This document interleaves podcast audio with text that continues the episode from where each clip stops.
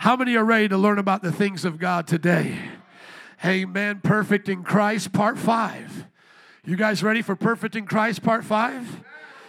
We might as well just go to 10 now that we've gone this far in the series. We might as well just keep going. Open up your Bibles with me to Colossians chapter 1, verse 28.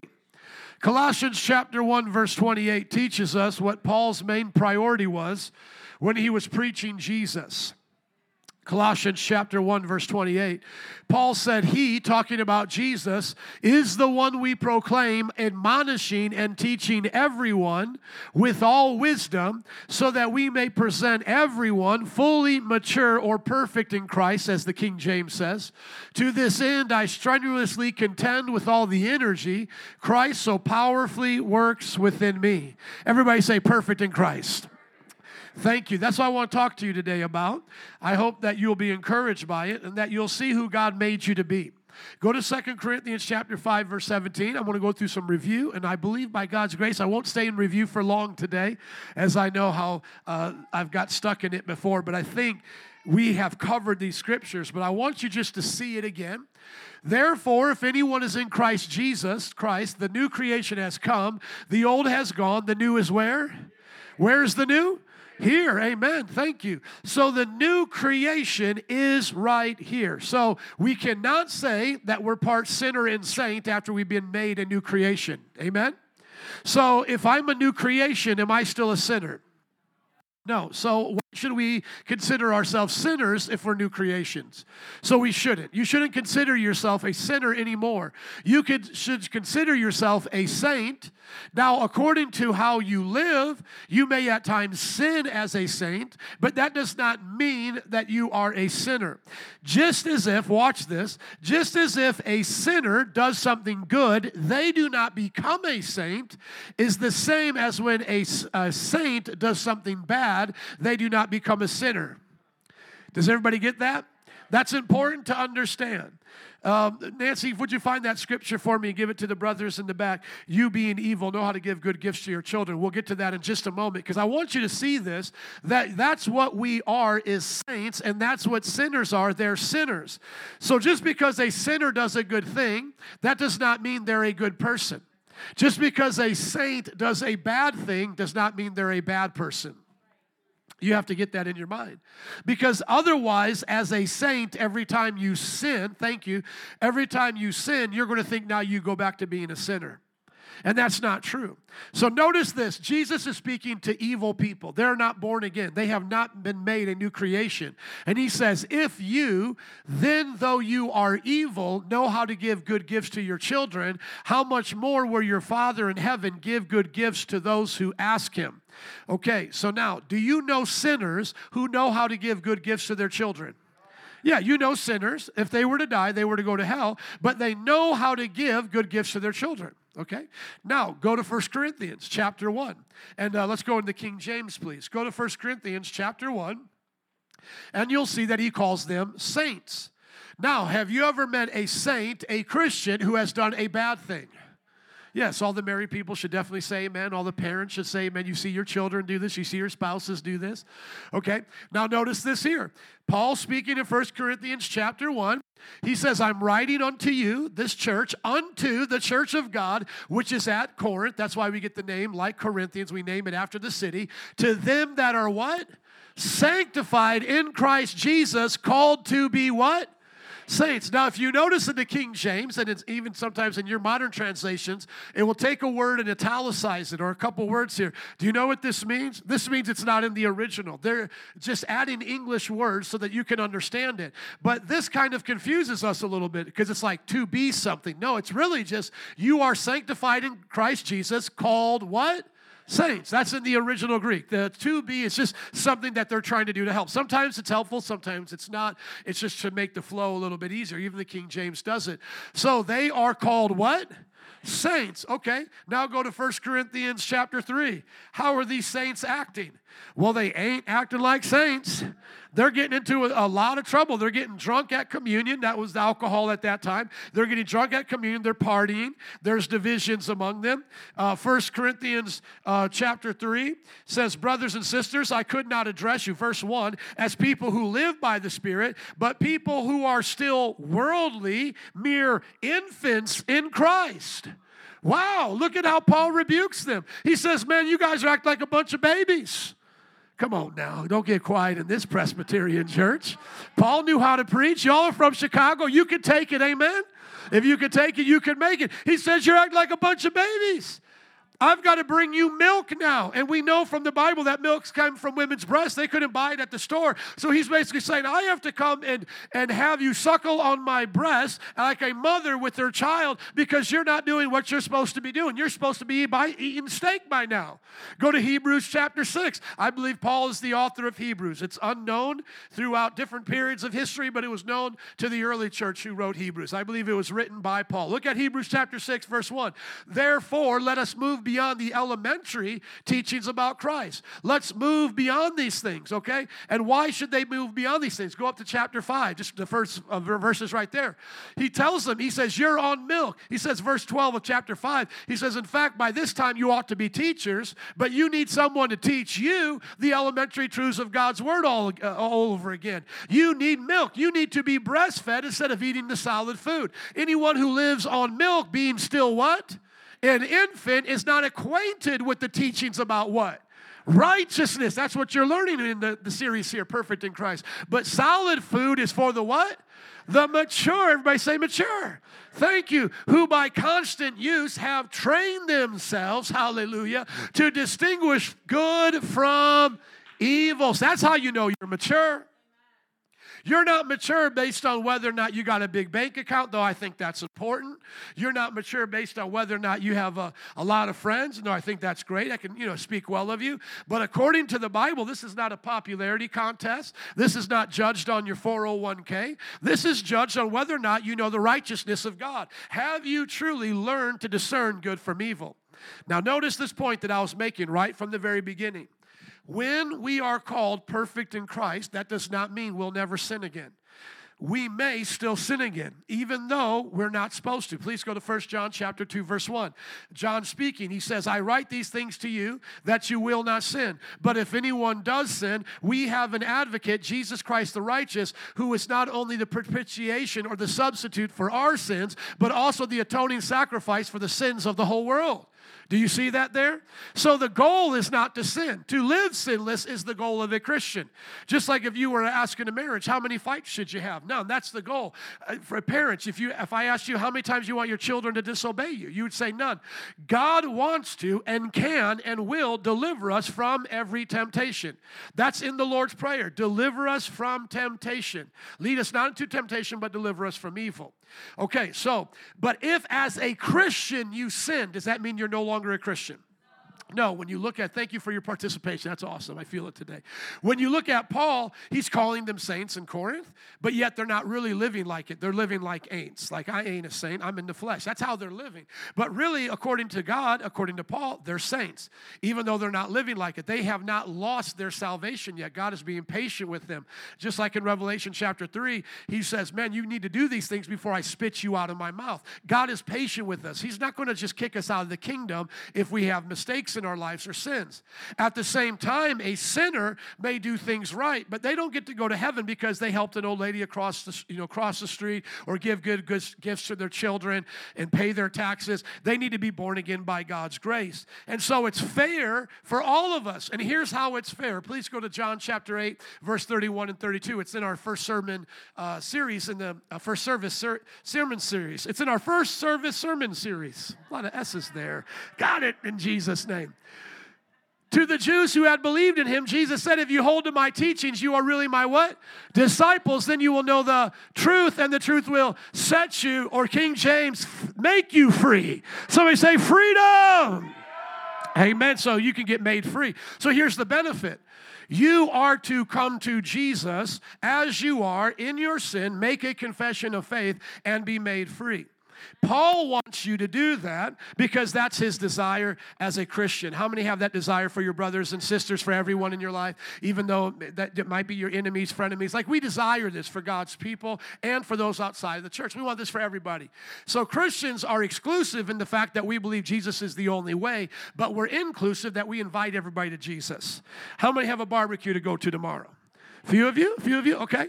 Now, many of you don't have a lot of friends, I guess, or family that are barbecuing, so maybe you guys should all hook up in here and do something because not a lot of hands went up, okay? How many wish you had a place to go to a barbecue tomorrow? Okay, y'all should have a barbecue. Y'all should get together and do a barbecue. Okay, now, now let me ask you this Are invitations exclusive? Yes. Yeah, by nature, invitations are exclusive. But does that mean that you won't allow others to come? No, so you're a gracious person. You invite whoever you know, but they can bring somebody or maybe somebody in the neighborhood. See, that's the way Jesus is. Jesus is saying to the church, I got a place for you. You're coming to my marriage supper of the Lamb. He's got us, right? But can we bring our friends? Can we bring? Absolutely. But they have to receive the invitation just like we did. The invitation is received by faith, declaring Jesus to be Lord. I mean, he says it right here in, in these words, but it's said in, you know, Romans, declare Jesus as Lord and you shall be saved. Here, Jesus is saying, just hold to my teachings. Well, of course, part of his teaching is knowing who he is, declaring him to be the Lord of your life. Well, when we look at Colossians, if we could go back there quickly, first one, chapter, uh, chapter 1, verse uh, 27 and 28, we see that Paul is doing this. And that's the work that I'm doing right now. He's preaching that others may be made perfect in Christ so that they can be presented perfect in Christ. You are not going to make yourself perfect in Christ, you're going to be made perfect in Christ. And when does that happen? When you're born again, when the new creation comes. Maybe just one more scripture in review Ephesians 2, verse verse 8 and onward. For it is by grace you have been saved, not of works, lest any man should boast. This is the gift of God. Amen. Not by works, lest anyone should boast. Verse 10 For we are God's handiwork, created in Christ Jesus to do what? Just go to church? Just be nice to your neighbor? No, to do everything that is a good work, which God prepared in advance for us to do. So sometimes people think that there are a, a measure of works that God is going to judge us by differently when I don't see it that way. Like, like if I'm doing my good work right now, I won't get a greater reward than uh, Jocelyn doing her work when she goes out and preaches at UIC. So there's, there's not like a different measure compared to good works. What the measure is, is obedience to the work you've been called to do. So when I get to heaven, I'm not going to be like looking at Billy Graham going, Oh, I wish I was like Billy Graham. No, Billy Graham might be looking at me saying he wishes he was me, not because of the size of our audience, but based on whether or not we were obedient to everything God said. What if God had told Billy Graham at some point, stop doing crusades, take a small country church, and start making disciples out of that community? Let's say he didn't, but he kept on just doing great crusades. Well, that's awesome. God used it, people were saved. Of course, it's going to still work for God's glory, but he won't get rewards for that because the measurement of how he's being rewarded is not based on popularity or effectiveness or pragmaticism, it's based on the good work he was told to do. Now, let's just assume he was told to do the good work he kept doing. Amen. But I'm just giving that as an example. Even, even for me to take it personal. Let's say, like, you know, at some point I'm like, man, you know, Chicago politics, Chicago taxes, uh, you know, because all of these things going on here. I want to go pastor somewhere else. And let's say I go there, uh, you know, and, and the church grows even faster than it does there. I have thousands of people over there. But if God didn't tell me to do that, I'm not going to get rewarded for that good work. That was a good thing that was done in the name of the Lord. People will be saved. But when my judgment comes, it's going to be burned up because God's going to say, Nope, I wanted you to stay in Chicago. I wanted you to help the mayor. I wanted you to help lower the taxes. Amen. I wanted you to help bring down the violence. Okay. So, this idea that our works are going to be judged on the measure of how people see it, get that out of your mind. Brothers, sisters, most of us, as Paul said, are not mighty. Most of us don't have big reputations. Most of us are not even wise or rich according to the world. If you are, that's fine, that's great. We do believe God can use you in that way, but most will not be like that. But all of us can be rewarded for the great works that God has called us to do. If you today are a Christian, you were created to do the good works. So there's not one thing you and I will face in life well, we'll come to it. It's a good work and not be equipped. Amen? Amen. That is so powerful and encouraging. So that means whatever I'm facing today as a pastor, I'm equipped to go through it and to do good works. Whatever I face, raising my six children, being married now for over 17 years, I've been equipped to do that. Whatever stage of life that you're in right now, you've been equipped to do that, brothers, sisters. Isn't that awesome? So, so there's nothing that we can lose uh, to do to lose. We're with Jesus. It almost sounds like we're more than conquerors. It almost sounds like greater is He that's in us than He that's in the world. It almost sounds like we can move mountains. that kind of sounds like the Christian life I, I bought into. I feel sorry that some people got the Dollar Tree version of Christianity. I got the Lexus version, man. I got the Macy version. I didn't get the Dollar Tree version. You ever get something from Dollar Tree and you're like, man, I wasted my money. Man, I should have saved up a few more dollars and went to Target Every now and then, you know, Dollar Tree, it does what it's supposed to do. You know, you buy your soap there, you buy this, but every now and then you'll try to get something from Five Below or Dollar Tree, and you'll be like, this ghetto-fied charger, why did I try to get that? I need to go to the Apple store, man. Why did I try to get this thing here? These headphones. I bought my kid these headphones. They all broke down, didn't even work the first day. I took them back. I think I got him another pair. They didn't work. I'm like, man, I got to take him to GameStop now, get him the right ones, you know? But that's how it feels like you talk to people in their Christianity, they're still busted and disgusted. They think that the good works they're supposed to do are super hard. Go to 1 John chapter 5, extending the introduction here a little bit, in case you're noticing. Uh, they, they think the commands are like super duper hard. And I want to be very transparent with this. I now know this as a Christian based on doctrine, because I've studied it for many years, but I first and foremost knew this by experience. When I was a Christian in my early years, November November 5th, 1995, when I got saved. You can have one too, kingdomprinting.store, helping out brothers do ministry. I don't make a penny from it, all goes to the brothers that are working there. Listen, when I first got saved, I instantly knew the commands of God were doable.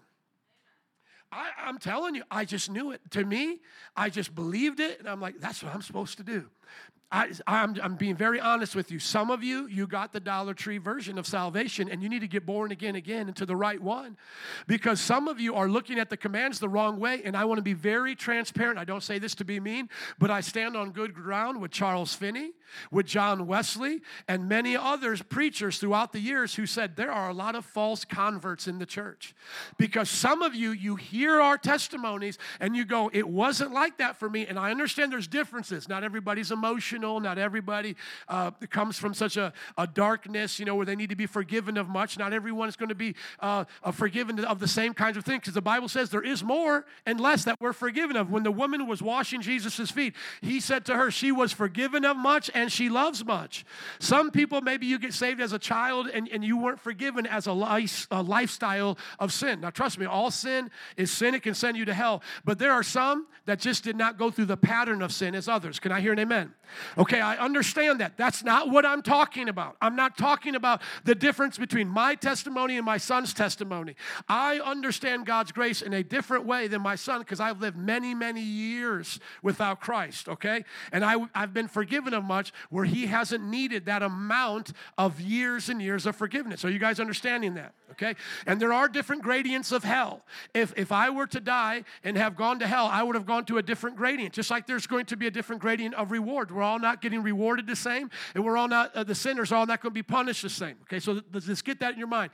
But what I'm talking about between my son and I, my son and I are both supposed to have the same understanding that when we got saved, whether for me it was 18 years old after all of this sin and great forgiveness coming, or my son in comparison having less of that happening, we're both supposed to end up new creations that see the commands of God as not a burden but as a blessing.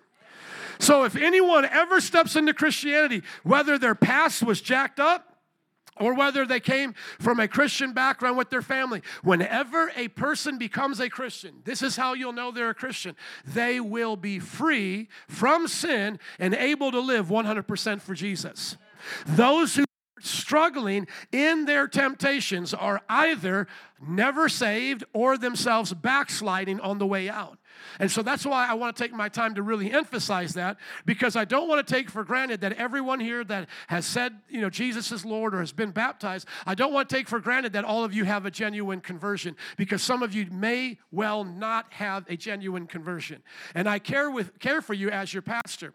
Now, I don't want that to cause you to have unneeded angst and to be so introspective where you keep questioning yourself. You should simply be able to look at your life and see a time when you've accepted Christ and where Christ's commands became a joy to your heart and living free from sin was the default. Can I hear amen from anybody that's saved, sanctified, and how about if you're filled with the Holy Ghost? Right? Come on, give a shout to God. Because now watch, this is not my litmus test. Well, Pastor, I've never heard it that way before. That's kind of strange. It makes me feel a little bit, uh, a little bit guilty. No, that's the Bible's way. You need to examine yourself. The Bible says, examine yourself. Take heed when you think you stand, lest you fall. There's a lot of scriptures that talk about you being honest in your relationship with God.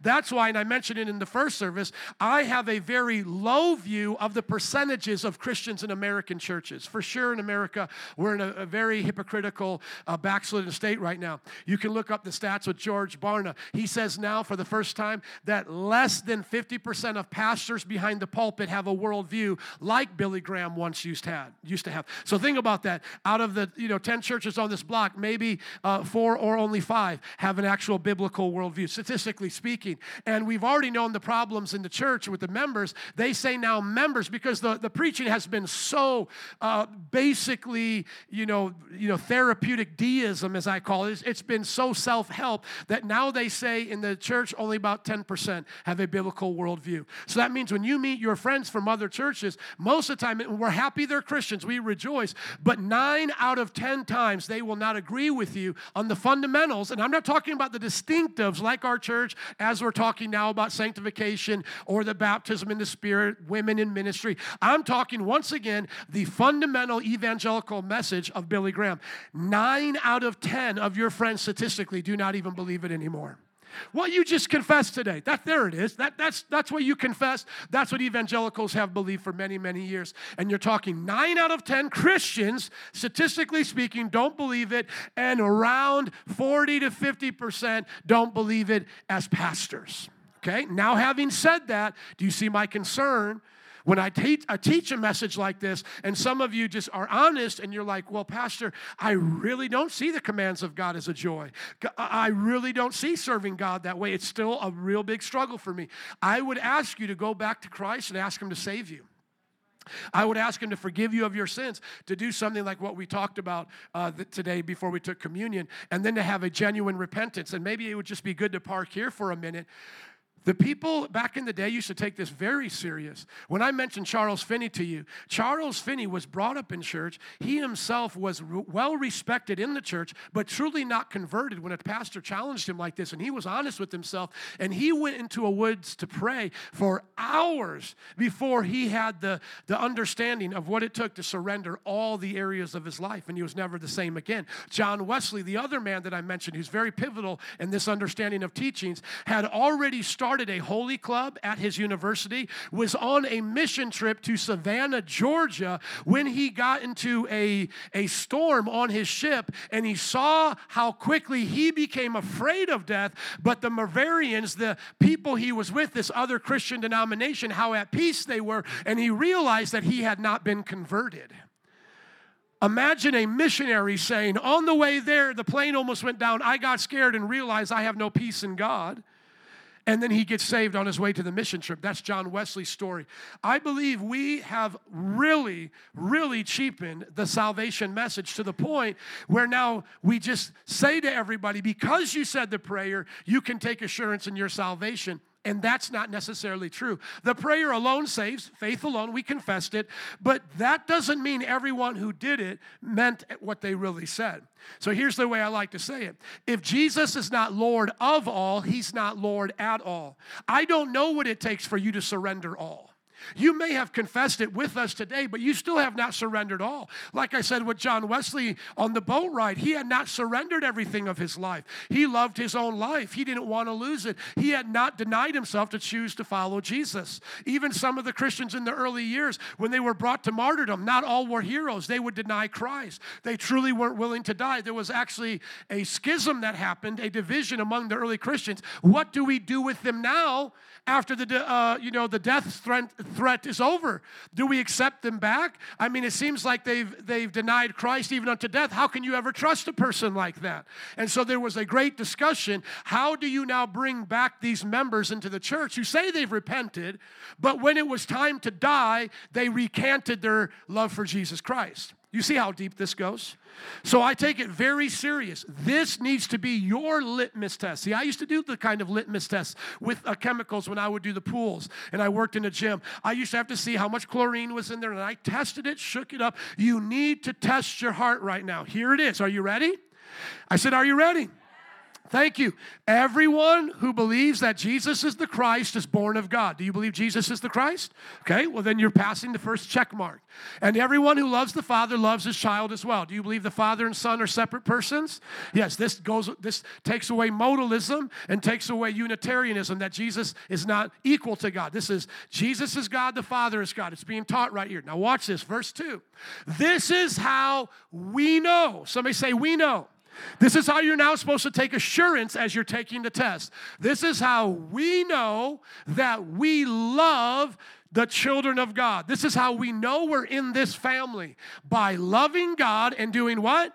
Carrying out his commands. Now, Jesus himself said that. John 14, 15. Another tab, please, my brother. Hold your place here. Jesus spoke this way. Jesus said this If you love me, keep my commands. John 14, 15. Jesus was very clear that this is how it works. Does everybody see that? Jesus now is emphasizing that through the apostle John by the Holy Spirit. Going back to that passage in 1 John chapter 5, please. Now look at verse 3. In fact, this is love for God. To what? Keep his commands. And his commands are not what? Burdensome for everyone. Just some people, just the pastor, those who have special experiences. No, for who? Everyone. Which ones? Everyone. Thank you. Everyone born of God overcomes the world. Well, what is the world? He's already said in chapter 2 the love of, of the, uh, excuse me, the pride of life, the, uh, the lust of the eyes, the lust of the flesh, and the pride of life. Thank you, Holy Ghost. So you overcome those things, those sinful things. Everybody get it? So is it wrong of me as a pastor to have you question your salvation? No, because John wanted you to. This is how you know if you're born of God, that you love God. You love his father, the Father, and you love the Son. And of course, he speaks about the Spirit as well. You love the Father, Son, and Spirit. That's how you know you're born of God. And then what else? You keep his commands. Okay, I keep God's commands, but they're really hard and I struggle with them all the time. Hold on, there's one more thing. The commands of God to you are not a burden. And now, what do you have? An overcoming life. You see, that's a Christian. That's why, if someone could grab me one of our flyers from the back, maybe Jade, I appreciate that. There's a reason why we end our gospel presentation with 1 John chapter 3 verses 8 and 9. Why do we always end that? And even some people who may come out to preach with us are like, "Well, hold on. I don't even know if I'm a Christian according to your statement here." Well, the reason why we ended with this verse is because we take a thank you. We take a very literal approach to how you're supposed to live for Christ. Chap- chapter 3, verses 8 and 9, please. First John chapter 3, verses 8 and 9. Look at what it says. It says, The one who does what is sinful is of the devil. Could it be any more simply said? It's plain, isn't it? Somebody say, Make it plain. Thank you, John. You made it plain for us. The one who does what is sinful is of the devil because the devil has been sinning from the beginning. The reason the Son of God appeared was just so that you could arm wrestle with the devil. He wins sometimes and you win. Is that what it says? So that you could sometimes be a winner and other times a loser. No, the reason the Son of God appeared was to what? Destroy the devil's work, obliterate, come on, the devil's work. The devil's work has been obliterated in Christians' lives. You're a new creation. That's what the Bible says. Now look at verse 9. Please highlight it, please. No one who is born of God will continue to sin. What I'm telling you. Sometimes other Christians come out with us and they go, Well, I don't know if I'm born of God because I'm continuing to sin. Well, that might be very true. Can we get you saved? Well, I'm the pastor. Even better. Let's start right now. They didn't te- teach me this in Bible college. Yeah, that's right. You went to cemetery, right? Instead of seminary. I get it.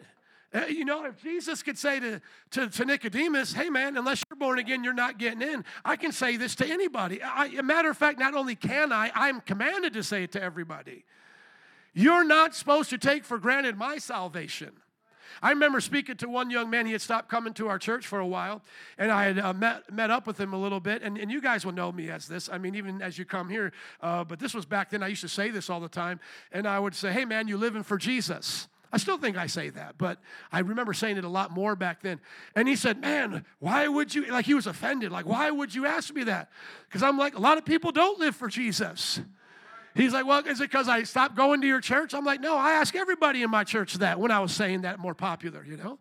Are you living for Jesus? That's not just something that you should ask, you know, to somebody you haven't seen for a while. You should ask me that every time you see me. Are you living for Jesus? Do you know that the old timers used to say, Hey, are you saved? Are you sanctified? Have you been set free from sin filled with the Holy Ghost? That was a way of them communicating to each other. Accountability and things like that should not be uh, intimidating, nor should they be offensive to us. If you asked me, Am I living for Jesus? I should take that as, as you love me. Now, you know, I mean, I guess if you said it a little bit sassy, Pastor, are you living for Jesus? Because I can't tell. It doesn't look like, you know, that, but that's not how I, I asked it to that gentleman. I was just like, hey man, how you doing? You living for Jesus? And he was like, you know, all offended. I'm like, brother, you shouldn't be offended, man. I'm, I care about your soul. I am my brother's keeper. Amen.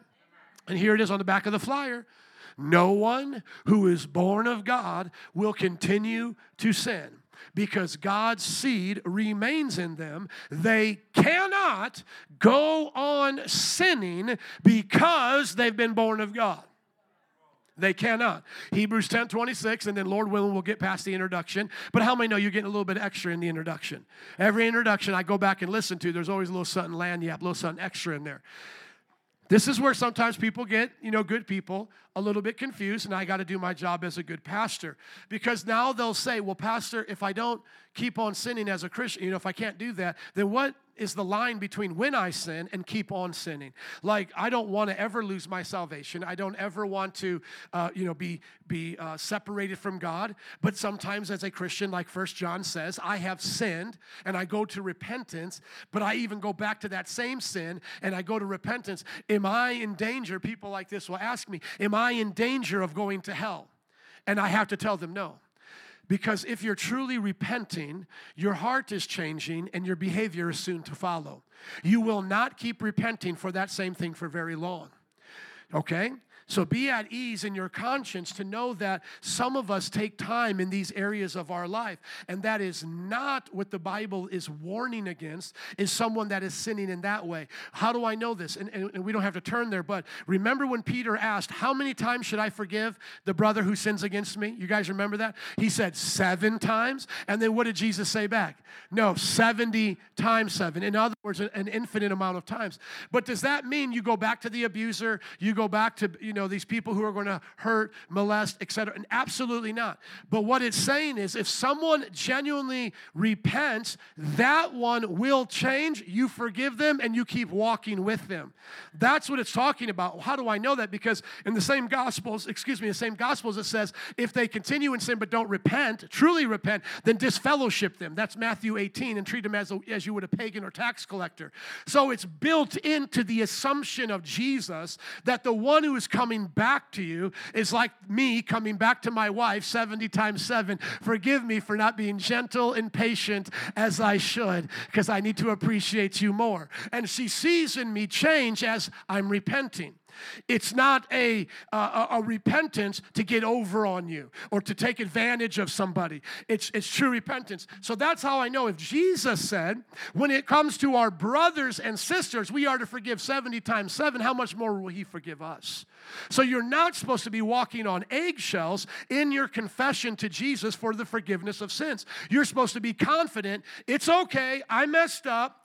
Jesus loves me and forgives me. That confidence is actually what's going to keep you growing in, in Christ. Your doubt, oh, I don't feel saved, it's not working, that is going to move you away from God. So it's actually good to be convicted and brought to repentance. It's bad to feel sorry for yourself brought under condemnation. Condemnation bad, conviction good. Can I get an amen? So the fact that you have sinned and you have a guilty conscience, that means you're doing it right because you're actually bad, you feel bad about it, and your confession is a real confession. Uh, confession. And through that confession, based on conviction, you have transformation. Amen? The behavior changes.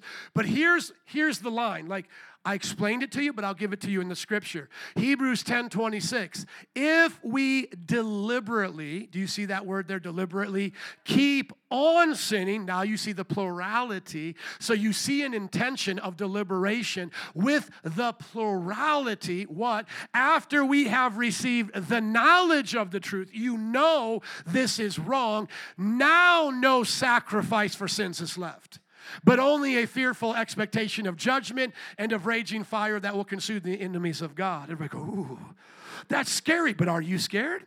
I'm not. You know why? Because my heart does not want to deliberately, repetitively sin after knowing I ought not to. This is why every now and then, if you meet a sassy person on the streets, they'll try to find a catch 22 with you in this, especially if they're reading what you're saying here to them. I mean, if you actually, you know, use our track and you meet a, a, kind of a quick witted one, they'll say, Well, haven't you sinned since being a Christian? Now you're going to have to, dis- to, show them the difference between you sinning since being a Christian and them outside of Christ sinning. And what is going to be the difference? Number one, you've been born again, a nature has changed. Their nature has not been changed. Number two, now as a Christian, when you sin, you feel bad about the sin. You have the knowledge of the good and evil, and you know it's evil, and you don't want it. It's not a deliberation you want to continue in. Can I hear an amen? They're wanting to have the sin after knowing the sin and deliberately keep on sinning, denying even if it is a sin. Does everybody get that? Okay, I'm taking my time here. Let me make it even more plain. Let's say we have one of our sisters here that has come out of the lesbian lifestyle and she's uh, preaching to a lesbian who calls herself a Christian, okay?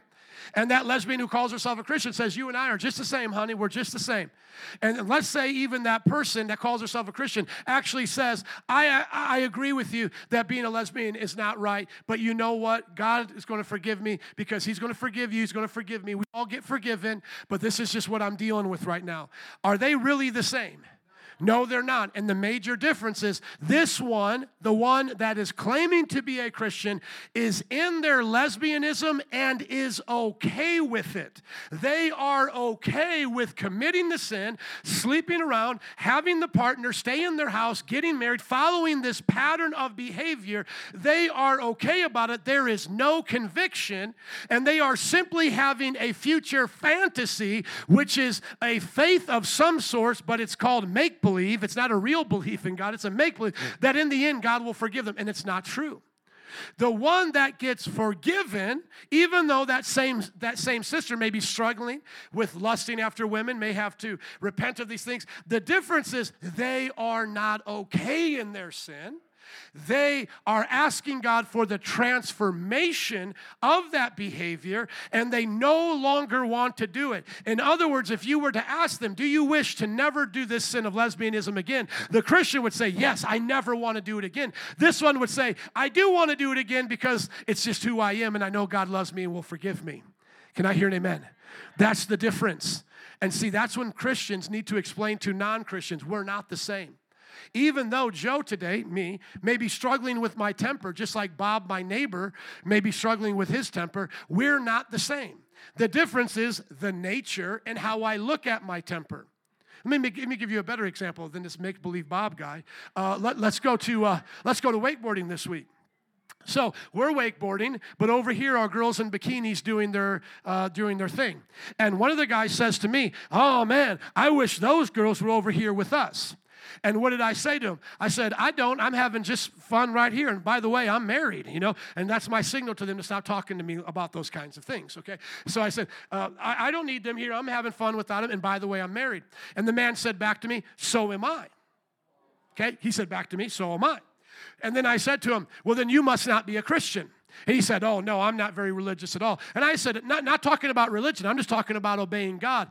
I said, In the Bible, the Bible says, Jesus talking said that lust is the same as adultery. And I said, Those who do that will go to hell, and I don't want to go to hell.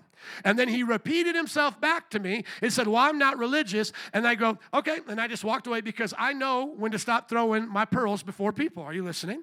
So I just, I said what I had to say and I started walking away. And you know what I heard out of, out of my ears? I was walking away because he looked at another dude. He goes, I just can't help myself. You see, he's a sinner on his way to hell and he's making excuses saying he can't help himself. Well, part of that is true, but guess who can help him? Jesus, and he has to be born again. Now, notice this right here. Now, notice, I'm going to give you the honest truth, but have I lusted since being a Christian? Yes, I have. Yes, I have. Uh, I have. I'm not proud of it, but I have. So now you might say, well, hold on, Pastor. You did great. Uh, whatever day that was, Thursday. You did great Thursday. But Joe, you've lusted just like that man. Both of you guys, are, I guess, are the same then, right? No, no, no. What's the difference? That time that I've lusted since being a Christian, I didn't say I can't help myself. I didn't say this is just the way that I am. I said I hate it. I said the, the commands of God are actually a joy, not a burden. I don't want to live this way. Jesus, would you change the way I think about this situation and help me never to do it again? And because I believe that Jesus made me sinless, I now sin less in lust. This guy is off in his own pit of mire, his own pit of mud, making excuses to continually lay in it. We're not the same. We're not on the same journey journey. Do you see it? Yes or no? You have to be able to see the difference. If you don't, then what does salvation really do for you? If you're talking just like the wicked sinner, then why are you a new creation? Or how are you a new creation? The Bible literally draws a line in the sand and is, and is saying to you and I, you're a new creation. As uh, you know, the revivalist used to say, he said, you know, people say, I'm saved. He would say back to them, saved from what? Because you don't look like it. Leonard Ravenhill was his name. Well, if you're saved, show me you're saved. What are you saved from? The Bible says in James, faith without works is dead. What really has changed? But once again, does that put some type of a condemnation on us to now make us feel whenever we do sin that we're no longer Christians? No. A Christian who sins is supposed to instantly feel convicted. How many of you have felt conviction? Watch this. I'm going to ask a very, very serious question. How many of you have felt conviction about things that you didn't know were sins until you read later on in the Bible? But as an early new Christian, you felt convicted. That's the Holy Spirit. So did I. I felt convicted about things in the Bible that I didn't even know were sins. Do you know what the Bible says? It's good for a man not to touch a woman. And do you know that when I first got saved, I didn't want to touch a woman? Now that doesn't mean they're gross or that or that they're the temptress or the Delilah. I would be just as guilty. But there was something in the common sense, I believe it's the Holy Spirit, that told me when I got saved, just don't touch them, touch women, man. Like, because for me, touching and hugging and being close to women, even in friendship, would lead to things happening. I had many girls that were friends that things began to happen. Okay, I'm just, I was a naughty boy. I'm not saying that to boast, but, but I heard that from the Holy Spirit before I ever knew that was in the Bible. Remember that time I told you that the Lord told me to take out earrings after I was coming home from the mall, and I still got the, the, you know, the marks here, but I've never put them in. You know what? I took them out before I ever knew the scripture that said, if your right hand causes you to sin, cut it off. I didn't know that, but the Bible had already said if there's things a part of your life that cause you to sin, it, it doesn't mean it's going to cause you to sin, it's someone else, but if it's personal to you, it's going to cause you to sin. It's better for you to cut it off and to live without it than to try to live with it and it always bring you to temptation. Do you know that I stopped watching TV before I ever read the psalm that said, Put no vile thing before my eyes? Something inside of me said, You got to stop watching this stuff. I cut off TV and movies for eight years. Didn't watch anything but uh, gospel things, and I didn't even have a TV for many, many years. Are you all listening? You see, the Holy Spirit knows how to speak to us. So, once again, if you are in a quote unquote Christian life or a Christian, quote unquote, and you don't have conviction towards obvious sins, you don't feel that God's commands are a blessing, you see them as a burden, and you continually live in those sins, chances are you are not born again. Because those who have a true conversion, those who have a true born again nature, will not deliberately keep on sinning in that relationship unless they get cut off from God as a backslider. They will stop that sin at some point and cry out to God for mercy. Go to Psalm 51, last scripture, hopefully, in this introduction, and then we'll get to some goodies. Literally, I got so many goodies that I've been wanting to teach you guys or go over here. Um, I've been growing through this. How many are getting something out of this? Even right now? Amen. Here's what true repentance looks like Psalm 51. Have mercy on me, O God, according to your unfailing love. David speaking here after his adulterous affair. According to your great com- uh, compassion, blot out my transgressions. Does this sound like somebody who wants to keep on sinning? Does this sound like a Christian that's making excuses for their sin, saying, I was born this way? No, wash away all my iniquity. Cleanse me from all my sin. I know my transgressions. My sin is always before me. See, they're acknowledging it. Against you and you only have I sinned. They're not blaming other people. They're not blaming their culture. They're not blaming what's going on in the world around them. They said, It's before you that I've sinned and done what is evil in sight. So you are right in your verdict and justified when you judge. See, going back to the example of, of the one former lesbian who is now a saint and the sinner lesbian who ain't, uh, the difference is here is they think on Judgment Day that God can't send them to hell for, for their same sex attraction because it came so natural to them and they were born that way way. But you see, this person is saying, No, I know God would send me to hell over this because it doesn't matter that if I was born that way, I needed to be born again a whole nother way. Well, I was born this way. We'll get born again His way. Amen? And it's, and it's not your way, it's Yahweh. Go Yahweh's way. Amen? As one t shirt said. Against you, and you only have I sinned and done what is evil in your sight. And so you are right in your verdict, justified when you judge. Surely I was sinful at birth, sinful from the time my mother conceived me, yet you desired faithfulness even in the womb. You taught me wisdom in the secret place. Now, notice this cleanse me. He starts using the language of their sac- sacrificial system.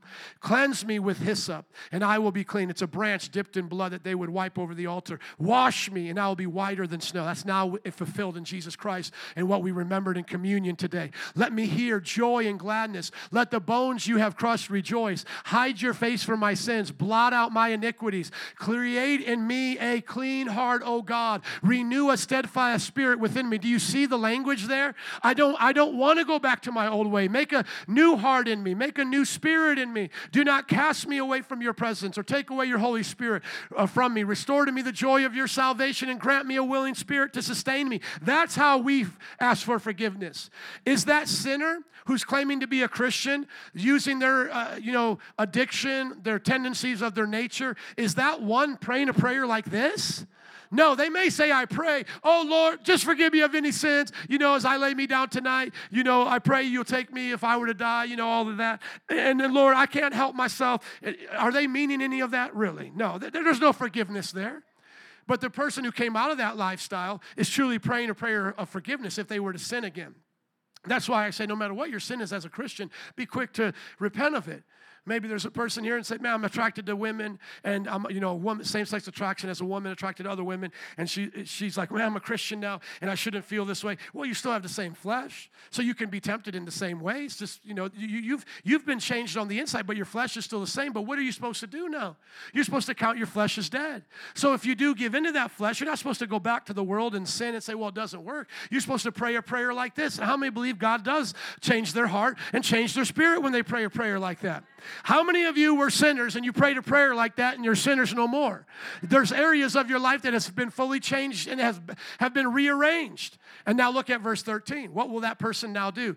Then I will teach transgressors your ways, and so that sinners will turn back to you. You see, the reason why a lot of these fake Christians can still have their friends and they say they're still a Christian is because they're not teaching their friends to turn away from their sin. Sometimes they'll come up to us while we're preaching and they're like, Man, you're doing it all wrong. Nobody wants to hear you. See, I'm a Christian and I still hang out with these people and they accept me. The only reason why they accept you is because you haven't told them to turn from their wicked ways yet. Amen? Because if they preach to them like I'm preaching to them, they'll have the same result. That's why sometimes when I get those know it alls that, that come up to me and they have their friends in the group, sometimes I say to them, okay, well, your friend right here, I'll say to the friend, Are you having sex with your boyfriend outside of marriage? Or are you living in homosexuality, whatever? And whatever they can confess to, you know, and open admittedly, yeah, of course I am. I say to their friend, Read this scripture to your friend. And most of the time, they won't even do it. But if you can, get them to read the scripture that says they shall not inherit the kingdom of God to their friend. And then now ask their friend that, that, that, that just heard that and say, has, has she ever told you that before? Then they're not really your friend. See, because if they haven't read to you the scripture about your lifestyle leading to hell, do they really love you? See, I'll tell them right there in that circle, I'm more of a friend than they are. This person's been around for you, with you for what, eight, ten years, and you guys think you're besties, and you think that this person's a Christian and cares about you because they love you and are nice to you and accepting of you, but they haven't told you that you're actually going to hell. What kind of friend is that?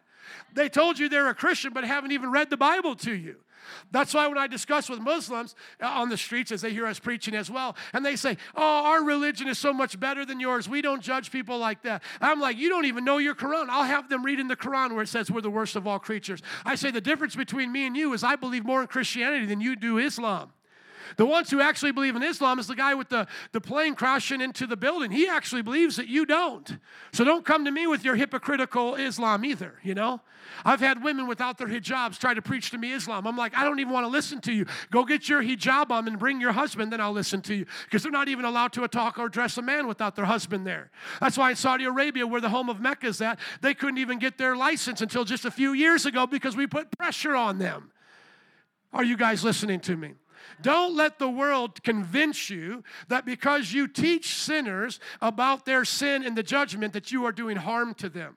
You are not doing harm to them. You're giving them the opportunity to be changed and to be saved.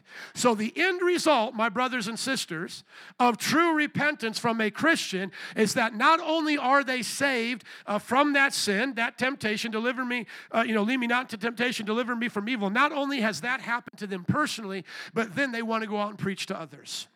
So ask yourself this before I get into my message here, before we get, you know, because that was just the introduction. Ask yourself this Do you truly love God's commands? Then chances are, when you made that confession, you have a genuine faith. When you sin against one of God's commands, are you quick to repent? And when you repent, do you repent like that? Do you repent like Psalm 51? And then, lastly, do you now find joy in teaching transgressors, teaching sinners the same lessons that you have learned? Amen. Now, let's go to our lesson for today. If you're ready, somebody say, I'm ready. Give me just a few moments. I know you all don't have to work tomorrow, many of you, so we'll, we'll be good. What if I give you a barbecue after this? Would you stay till three? Okay, hold on. Maybe we got to do that. Call up a Little Caesars. That's my way of doing a barbecue. I know so often we have people at the house, they're expecting like my wife to come out, you know, like Mr. Um, or uh, Leave It to Beaver, like the wife would come out and all of that. No, when you come to my house, normally we set like Little Caesars on the table. There you go.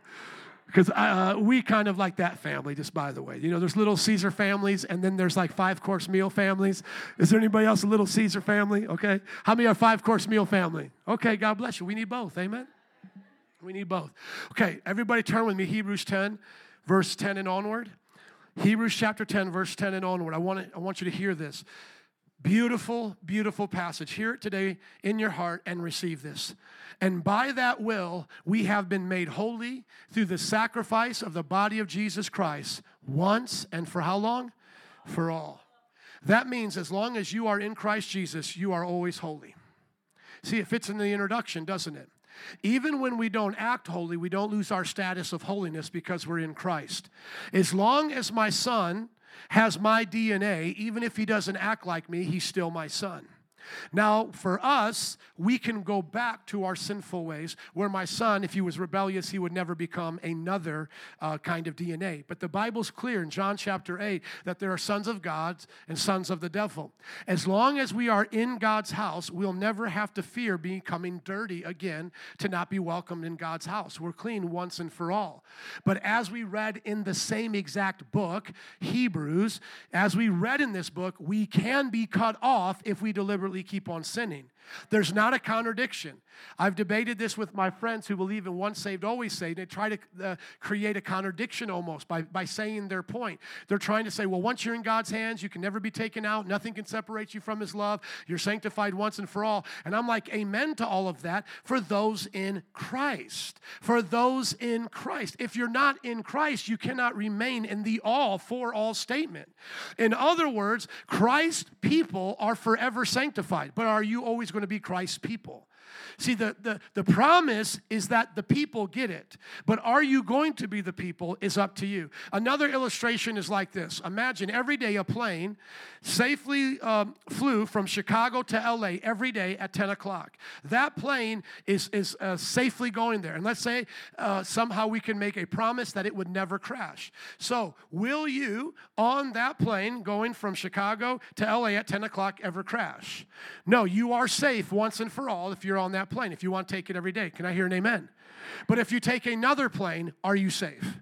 No, it's a simple thing. If you come out of that plane and jump out of the plane in the middle of the flight, are you safe?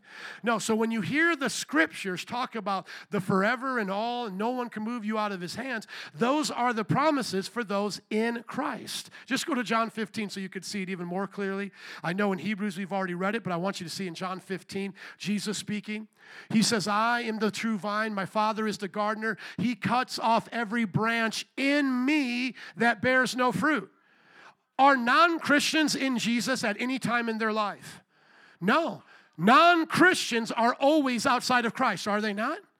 Okay, so if he's saying here that he cuts off every branch in me, can this be speaking to a non believer? Who is it speaking to? Has to be speaking to Christians because according to the scriptures, only Christians are in Christ. So that's why I take my Baptist friends, I love them, but I say, you got to become Baptist baby. You got to get back into this word because it's clear. He says, every branch in me. Every branch, the whole terminology in Christ that I taught you guys around week one of this series is clear that it only applies to Christians. There is no sinner ever in the scripture to be said to be in Christ in Christ, the name of the album that we recorded here free on the app and online and all the places you can stream music, was chosen for a specific reason. In Christ is one of the highest languages of salvation. There is no phrase, let's put it this way there's no phrase I adore more than in Christ. There is nothing closer. I mean, there's nothing else you could say. If I say to my wife, You are in me, how much closer can we be, you know? I love you. You are in me. I am in Christ. So clearly, he's not talking to non Christians. He cuts off every branch in me that bears no fruit. While every branch that does bear fruit, he prunes so that can be even more fruitful. You are clean because of the word I've spoken to you. Remain in you, and I will also re, uh, remain in me, and I also remain in you. No branch can bear fruit by itself, it must remain in the vine. Neither can you bear fruit unless you remain in me. Now, watch this. I am the vine, you are the branches. If you remain in me, you notice the if there? It's not a guarantee everybody's going to stay on Jesus' ship or his vessel. If you remain in me and I in you, you will bear much fruit. Apart from me, you can do nothing. Now, watch this. If you, talking to the very ones he said are clean, did he not say to them they are clean just in a few verses prior to that? He says, You are clean, right? You are the ones that are inside of me. This is the ones he is talking to. He says, You are in me. If you do not remain in me, you are like a branch that is thrown away and withers. That's Peter. Peter, you will be like a branch. Judas, you will be like a branch. Anyone in that group, you will be like a branch that is thrown away and withers. Such branches are picked up and thrown into the fire and burned. Does everybody get that? Amen. Just scroll up just a little bit more. Just a little bit. Now, notice this right here. He says, You are already what? Clean. So, who is he talking to? Clean people or dirty people? See, this is why when I talk to my friends from, from the Baptist background, I'm like, you want me to change this whole thing around because you're insecure about your salvation. I am not insecure about my salvation. I can guarantee I am going to heaven right now. I can be 100% assured that I'm going to heaven right now. I can have no doubt, and I don't have any doubt. You could put me on a lie detector test. I have zero doubt. At the same time, a both and an and, not an either, not a but, a both and. And I understand every security that I have, every promise that I have, every uh, thing that I have that gives me assurance is found in Jesus. So if I leave Jesus, I don't have security anymore. I don't have the promise anymore. I don't have the branch or the vine anymore. Can I hear an amen? Amen. So going back to Hebrews chapter 10, verse 10, notice what it says. We have been made holy through the sacrifice for Jesus once and for what? For all. That's why we don't need the Catholic priest to reoffer Jesus for us at the Mass and give us his literal body and blood to eat. That's not only gross, it's heretical against the once and for all sacrifice of Jesus. I don't need it reoffered again. It was offered once and for all. Verse 14 now. For by one sacrifice he has made perfect for how long? Forever. He has made perfect for how long? Forever those who are being made holy. How many holy folks do I have here today? Amen. And your perfection lasts for how long? Forever. Put that in your Holy Ghost pipe and smoke it. Amen. Put that in your Holy Ghost vape and vape on it. Let that aroma come into the room. You need to meditate on that. Bring that good stuff in. He sanctifies us, He makes us holy. He changes us from the inside out. He gives us His nature. It's once and for all, it is forever. We are not supposed to look at our daily struggles like the sinners look at their struggles. We are to understand that we have power to overcome every temptation, that we have a shield of faith to extinguish all the lies and attacks of the enemy, that greater is He that's in us than He that's in the world. Amen. That we can do all things through Christ who strengthens us. This is our confession of faith. Now, Hebrews chapter 13, verse 20. Hebrews chapter 13, verse 20. And you got to come back by God's grace for next week because I'm going to get to this practical goodies that I have, a, uh, have in Romans 12 and 2 Peter 1. Some of the things of 12 I've gone over, but I want to go in so much more depth with 2 Peter. So please come back next week. Lawrence, would you come, please? Look at Hebrews 13, 20. Now, everybody say, Ahoda. Now may the God of peace, who through the blood of the eternal covenant brought back from the dead our Lord Jesus, that great shepherd of the sheep, isn't he preaching now? Equip you with every good, every good for doing his will, and may he work in us what is pleasing to him through Jesus Christ, to whom be glory forever and ever. And God's people said, Amen. Put that in the King James and give them another chance to say amen. Do you know what the word there, equip, means? That he equipped you? Guess what that word means in the King James? He perfected you. That's why I love the King James. Sometimes it makes it a little bit more plain. Now, the God of peace that brought again from the dead our Lord Jesus, that great shepherd of the sheep, through the blood of the eternal or everlasting covenant, make you perfect in every good work to do his will, working in you that which is well pleasing in his sight through Jesus Christ, to whom be glory forever and ever. And God's people said, Amen. Look at what he did for us. Come on, somebody. I'm glad somebody's getting excited. He has made you perfect for every good work. Would you highlight that, please, and share that with your with your beautifully broken friend? that keep saying they're beautifully broken and that there's no way that they can get out of this temptation and living for God is so hard and you just don't understand what I've been through. Well, you just don't understand what Jesus has been through. Jesus went to the cross so that you could crucify the flesh. You don't know what Jesus has done to you. Oh, you don't know what they've done to me. Do you know what Jesus did for you? He said, You are now the righteousness of God. He now said, No weapon formed against you can prosper. He said that though you walk through the valley of the shadow of evil, his rod and staff will comfort you. You will not be afraid. You see, you got to put that in your heart not the problems of this world. No one's denying that they've been there or have been a part of your past. But your trauma does not dictate your identity. You have been made perfect in Christ to do every good work. Say this with me I'm the perfect answer to all the problems in my life. Come on, somebody say, I'm the perfect answer to the problems in this generation. Amen. You and I are the perfect answer. We're the perfect answer to the violence of our streets. If everybody would love JC like me, I wrote that song and people thought I was cocky and prideful back then. But Nancy's smiling because she remembers it. It was one of the only songs on my rap album back in 98 that I actually sung on. And I'll give it a little try for you.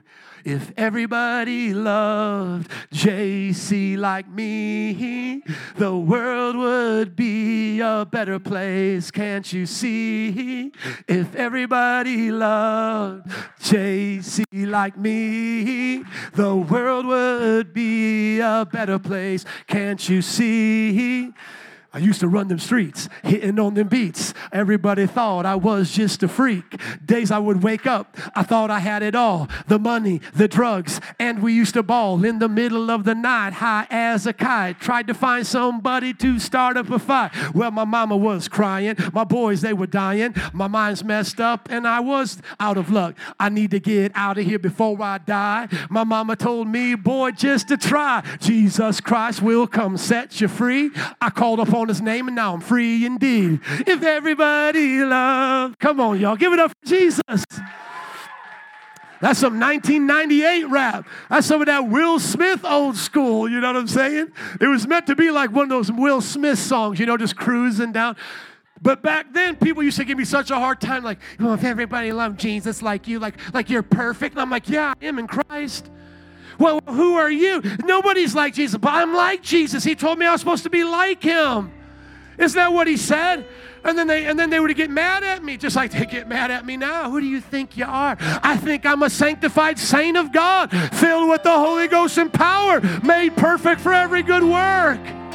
Well, haven't you sinned? Yeah, but it's not my default. I repent like David in Psalm 51. I ask the Lord to put in me a clean heart, transform me, so that the Lord can keep pruning me, that I can bear more fruit. Any more questions? Uh, well, it didn't work that way for me. Well, then get born again. Do what I did, and God will do it for you. If you do what I did, God will do what He did for me for you. He's not playing favorites. I've lived by God's grace a sanctified life for almost 25 years now. Everybody's waiting for me to fall so they can say, See, I told you so. No, I'm going to be in heaven saying, See, I told you so. I haven't said that I'm sinless. I've told you very clearly I have sinned less since I believed I was made sinless. Since I understood this is how I was made, I have taken on the good works in a different light. So you, you have nothing to convict me over that the Holy Spirit has not, hasn't already convicted me over. Do you know that if I'm already up in your life talking to you about your sin, it's because you've ignored the shepherd's voice? I always tell that to people when we're in disciplinary meetings. Well, I, I just don't like you. I'm like, man, you must not like Jesus. Because I'm not the first one to have told you this if you're a Christian. There's no way I can be the first one to tell you about your attitude. There, there's no way. You have to be ignoring Jesus. The Bible says, My sheep hear my voice. Do you know that every time, I'm, I'm saying, come on, every time. Somebody say every time. Thank you. I'm saying every time I have gotten caught up in sin, a habit of sin, any of my weaknesses, that have ever had to be dealt with with friends, leaders, parents since being a Christian have always come as a result of me not listening to the Lord. I remember being in Bible college becoming bitter towards my president. And I remember the Lord telling me, You have to forgive him and move on. And I would not forgive him. Do you know it took a pastor calling out bitterness in my heart in front of a whole lot of people for me to get free from bitterness? But the Lord had told me that about a year ago. Come on, how many have a relationship with Jesus? God was dealing with my temper long before people ever thought I had a temper. You telling me, Joe, I think you have a temper. You are not a prophet. I know I have a temper. I, I do not hear my testimonies? I punched a girl, her name was Sonia, in my neighborhood at five years old. I was born a certain way. Everybody says they were born this way, they get to act out on it. Do I get to go back to punching Sonias? I'm just being honest. I mean, because first of all, if you came from the goo to the zoo to you, mine's, mine's a better option. You just having sex with other uh, other people. What you get out of that? I'll conquer you. Oh, don't get quiet now. if it's true, the goo through the zoo, if an atheist is saying to me, I was born this way and I can do it because I'm just a creature, how many know I can conquer him now? Well, then I'll just conquer you. I, oh, man, I'll keep you here all day. I always talk to people like that. Why do you get to do your thing? And then I'll tell them about Hitler's thing. Well, that doesn't count. Says who? In a world of stardust, you lose, Jack. You blue-haired freak. You get you're the first one that gets put up into the into the furnace on the train. Are you listening? I'm not saying anything against blue hair in general, but you know what I'm talking about. They got the they got the chicken like cuckoo like this this they got this kind of like this hair that comes up and it's purple and they got and they're thinking i came from evolution and i can point my fingers at all of you. And i'm like in the world of might makes right you're the first thing getting stomped. How many know that? I mean most people who think that way have no strength to conquer. The reason why we had to go to Germany, look at Germany. I mean, look at what they did. That small nation almost conquered the entire European continent over to Asia. They almost took over Russia, like three times their size. Are you guys understanding? Japan was taking over China. There are people, I mean, let's just go down. I'm not talking racially. I don't want to get into eugenics right now, but that would be true in evolution too. Because how many know if you got a bulldog or a horse and you're racing it or fighting it, how many know you're going to keep breeding it till you got the strongest thing? At some point, there's going to be a stronger race among us that's going to kill all of us. Because I'm definitely not going to be in, in the Spartans, right? Like, I am definitely not a Spartan, okay? Have I just gotten too crazy? I'm looking at some of your looks right now. I think I went way too far. Let me just pull it back. Let me just pull it back. Walk this back. Listen, the mentality of the goo through the zoo. You get to do what you want. Why can't I do what I want and just conquer? Why can't I punch Sonia's? Because we have moral codes, right? Is everybody tracking with me? But all of our moral codes are broken. So mine's broken. I'm punching Sonia. I'm supposed to punch bad people if they come to hurt the innocent, right? Does everybody get that? That's what it's made for. The Bible says there's a time for war and there's a time for peace. How many believe that? But how many know you need God to tell you what time it is? Some people think it's time for war, it's not. Other times, people think it's time for peace. So if Christ comes into your heart, did you make yourself a better person? No, you were made perfect to do the good work. So now, what is your work? Well, if it's time to go to war, it's a good work, go to war. That's when it's time to conquer. God will let you know. I believe in a just war. Is, it, is sexuality always bad? Yes or no? No, but when it's time, it's time to have perfect sex. Come on, somebody, say amen if you believe it. At least if you want to get married one day. Some of you single people can't say it right now. Perfect sex. Well, it's been defiled by the world. Yeah, but they don't get the last say. We get the last say by we're made perfect in Christ. Do you know that there's perfect anger? Do you know that God is not a pacifist just up in heaven, just always like, hmm, what's going on, Jesus? I'm meditating. Hmm. Watch Jesus throughout the Bible. Sometimes he's happy, sometimes he's mad, sometimes he's glad, sometimes he's sad. Why is Jesus all these different emotions? Is he a woman during that certain time of the month? No. The emotions of Jesus are typical towards humanity. Though some of us may go through them all in one week, Jesus went through them in his lifetime. Sometimes you're mad, sometimes you're sad, sometimes you're glad, sometimes you're all of that. How do you know the difference? God. You are made perfect to do good works. When you walk out this door, what are the commands of God for you? Those are your instructions. There are some things I'm supposed to walk out this world and be upset about. There are other things when I walk out this world I'm supposed to go out there and I'm supposed to be sad about. There are other things when I walk outside this world I'm supposed to go and solve the problem. There are other things I'm supposed to walk away from. Look at this phrase, and if it doesn't change your life, I don't know what will. There is nothing else.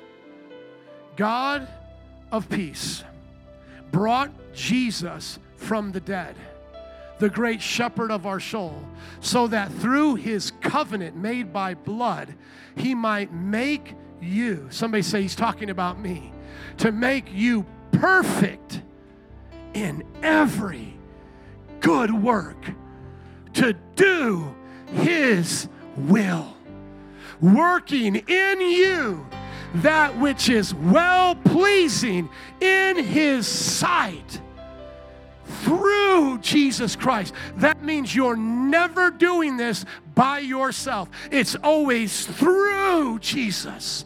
In Him, you live and move and have your being. The reason why I'll never punch a Sonia again unless she's trying to do something bad and touch the no no zone or something. The reason I'll never do that again to Sonia is because God made me perfect to please Him in loving her in traffic. I was watching a football game. You know, these TikToks, uh, these Instagram little feeds go through, and sometimes you wonder, like, how do people record these things? I guess people just have their phone up all the time. I watched three dude, uh, three girls jump a dude at a football game. I don't know what it was about. It was kind of funny, but kind of sad. The funny part about it was there was a father there with his kid, which I could totally relate to not wanting to be in the situation, but the the Instagram title said, "Well, at least the father didn't freak out." And it was totally sarcastic because when the girls started jumping the guy, the father with his kid started screaming at the top of his lungs, "Stop! He went like like the women were way more masculine and manly than that dude. But anyways, I was I was watching this and I was like, I have no idea what's going on. This dude's getting jumped by girls right now. Okay, and it you just I don't want to share it because then I'll get in trouble because somebody will get offended by it, and I'm not promoting it. But the point is, I don't do those things anymore. I don't find myself in situations where I need to punch people at a football game. How, how many know 99.99% of the time that doesn't have to happen. How many know probably there is a right or a wrong there, but there's probably two bad solutions being presented here, right? The dude is probably doing something bad he shouldn't be doing, and then these girls are doing something bad that they shouldn't be doing, right? I have no idea. I think it was a fight over a seat. That's my best guess because it wasn't like there was some like real big thing going on at that time. It's just like they're chilling. Like you never see the backstory, right? It's all of a sudden they're all jumping on top of the guy, like choking him out and everything. Um, I don't want to do that anymore. How many are with me on that? But how many know that's somebody's life today? Okay? I don't want to get drunk anymore. Everybody with me on that? Okay? How about this? I don't want to use swear words anymore to describe what's going on in my life. Anybody else with me? How about this? I don't want to take the name of the Lord in vain. Let's keep going. It's going good here. I don't want to covet what you have. I don't want to be jealous of you. Anybody else? Don't want to be covetous? How about this? I don't want to gossip about you. Whatever I would say about you, I would want to say to you. I would want you to know I've spoken to you about whatever you've heard me preach on or whatever you've already heard me address these kinds of things in your life. I don't want to be a liar. I don't want to be a person that has the, the tendency to lust and look at the opposite sex as objects. I want to have pure eyes as I see sisters in this congregation. There's a lot of good works I'm supposed to do in life, and so are you.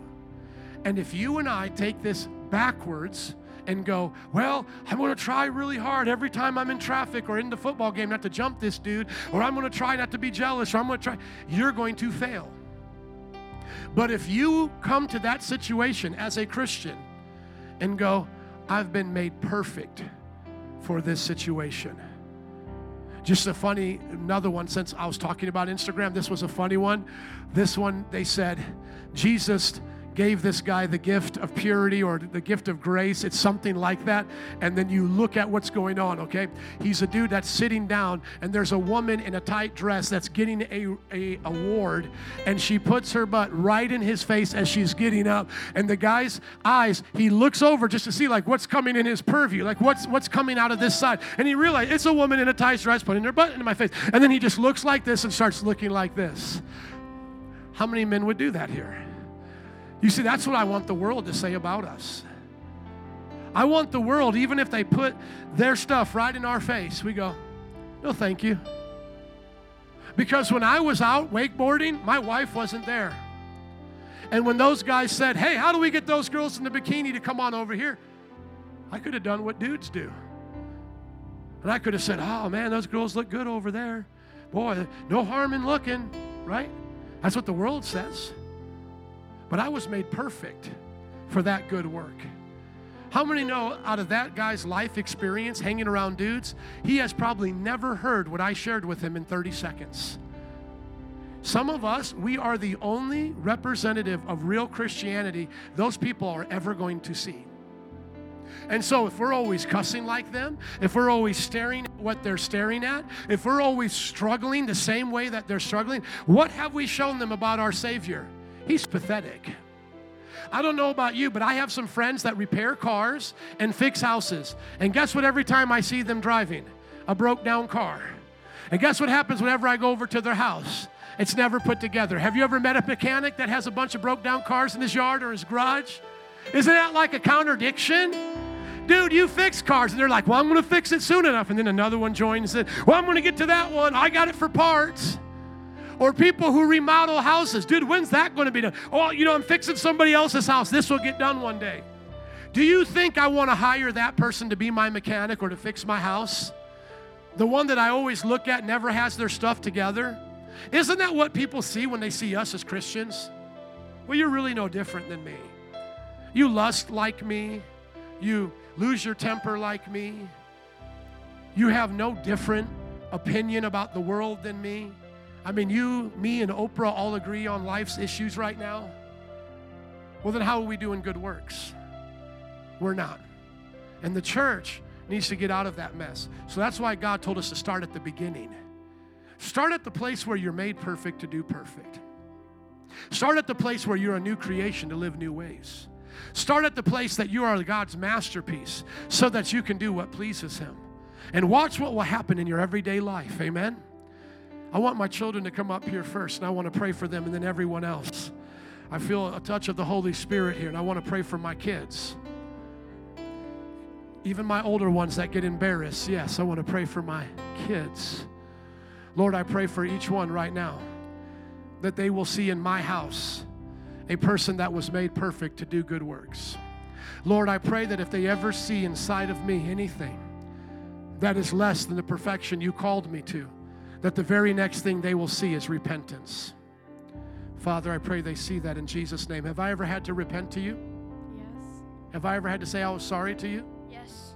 So you've seen repentance from me, haven't you? But you know Daddy's desires to keep living for Jesus. Lord, I pray for each one of them that they'll grow up to be mighty men and women of God. Nancy, would you come, please? I want to pray for my wife. I know for you guys, you like this church for a lot of different reasons. One of the reasons I love this church so much is that I can bring my family here and not be ashamed of the leaders that are here. I am so proud of every one of you as leaders. You've made this a church where I can come and bring my family. Do you know that I've even heard pastors say, I don't even like having my family around some of the people I pastor? I feel so bad for those pastors because there's gossiping going on. The, the, the, you know, the people in the band aren't living right, and the children have to be guarded from those problems. That's why they say PKs, sometimes pastors' kids grow up the worst. But I thank God for all of you. I just want to say that right now as I get ready to pray for my wife because I know I'm not the only one. But I want to set an example. This is how I pray for my family because this church, to me, is where we live it out. And it's where my wife gets to see her husband come from this pulpit back to that couch, and she can say, He's living according to that. That means something to me here. I pray that it means something to you. Father, I pray for my wife to always be that example, and that I, as her husband, will be that example to her. That, Lord, you will make her the perfect mother to do every good work for all of these children, for the homeschool, for the Bible college, for the church, for her community, for her friends, and for the family that even came over yesterday that are unsaved, oh Lord. I pray that my wife will be the perfect solution to the problems in her world, and that, Lord, she will demonstrate what it's like to live for you. In the name of Jesus, can I have all the altar workers come up here today, please? And any other elders and deacons that are coming to the meetings. Thank you, family. You may be seated. I want to pray for all of my elders and deacons. Before you face them, would you face me as your accountability partner? That you would know I fear God. I fear God for your family, for your calling Sister, listen to me. I fear God that I would mess up the precious gift that you have, not just by the, the crazy stories we've heard, but by lowering the standard.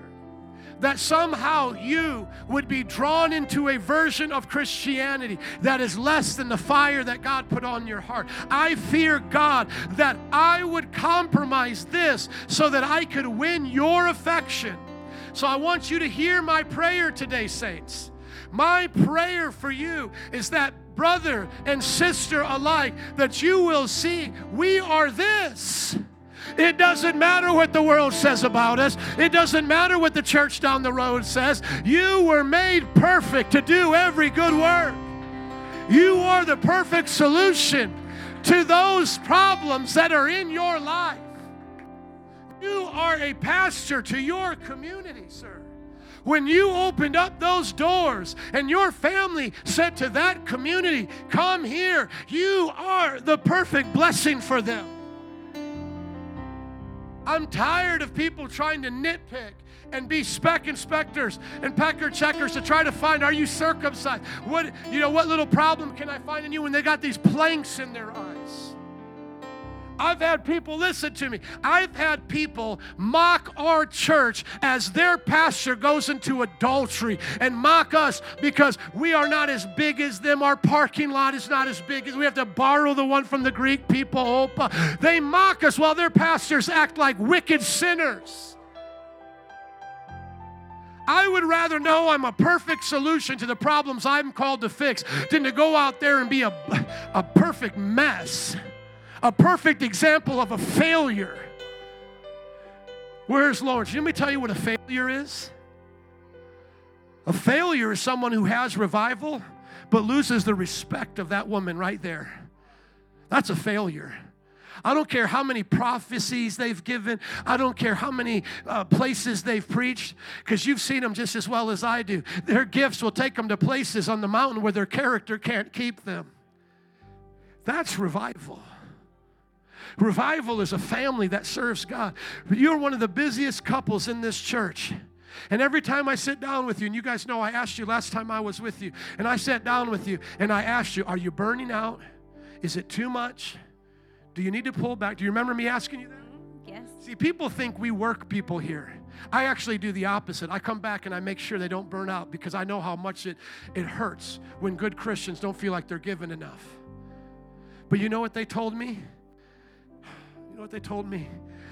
They said, We love doing this. We love having the young adult Bible study. We love having the Spanish Bible study. We love being on the worship team. We love helping out around the church. We love doing the outreaches. My friend, you are the perfect, the perfect solution to the problem of this generation. I'm just going to pray for you guys right now before I preach a whole nother message. Would you stretch your hands towards these elders and deacons right now? Would you stretch your hands and pray for them? May God uplift them and encourage them in every sphere of life that they're in all of them in their jobs and on their, in, their, in their families and at their homes. I pray right now for every good work to be accomplished through them right now by the power of Jesus Christ. I pray the blessing of Jesus Christ, the great shepherd, would lead these elders and deacons to the green pastures, to the quiet waters that restore their soul. And from that place of soul care, from that place of healing and blessing, they will be the perfect solution to a world on its way to hell. Oh God, I pray for each one of their homes, each one of their families to be blessed today, God, with the good works of marriage, with the good works of parenting, with the good works of prosperity and peace and blessing. That, Lord, no weapon formed against them would prosper. That your spirit would, would wake them up in the morning like dew on the grass. That, Lord, the Holy Spirit would bubble up in them, oh God, the refreshment that they need for the day ahead. And that throughout their day, oh God, you would be the strength in their loins, oh God. You would be the strength in their spine and their back, that which holds them steady throughout the day.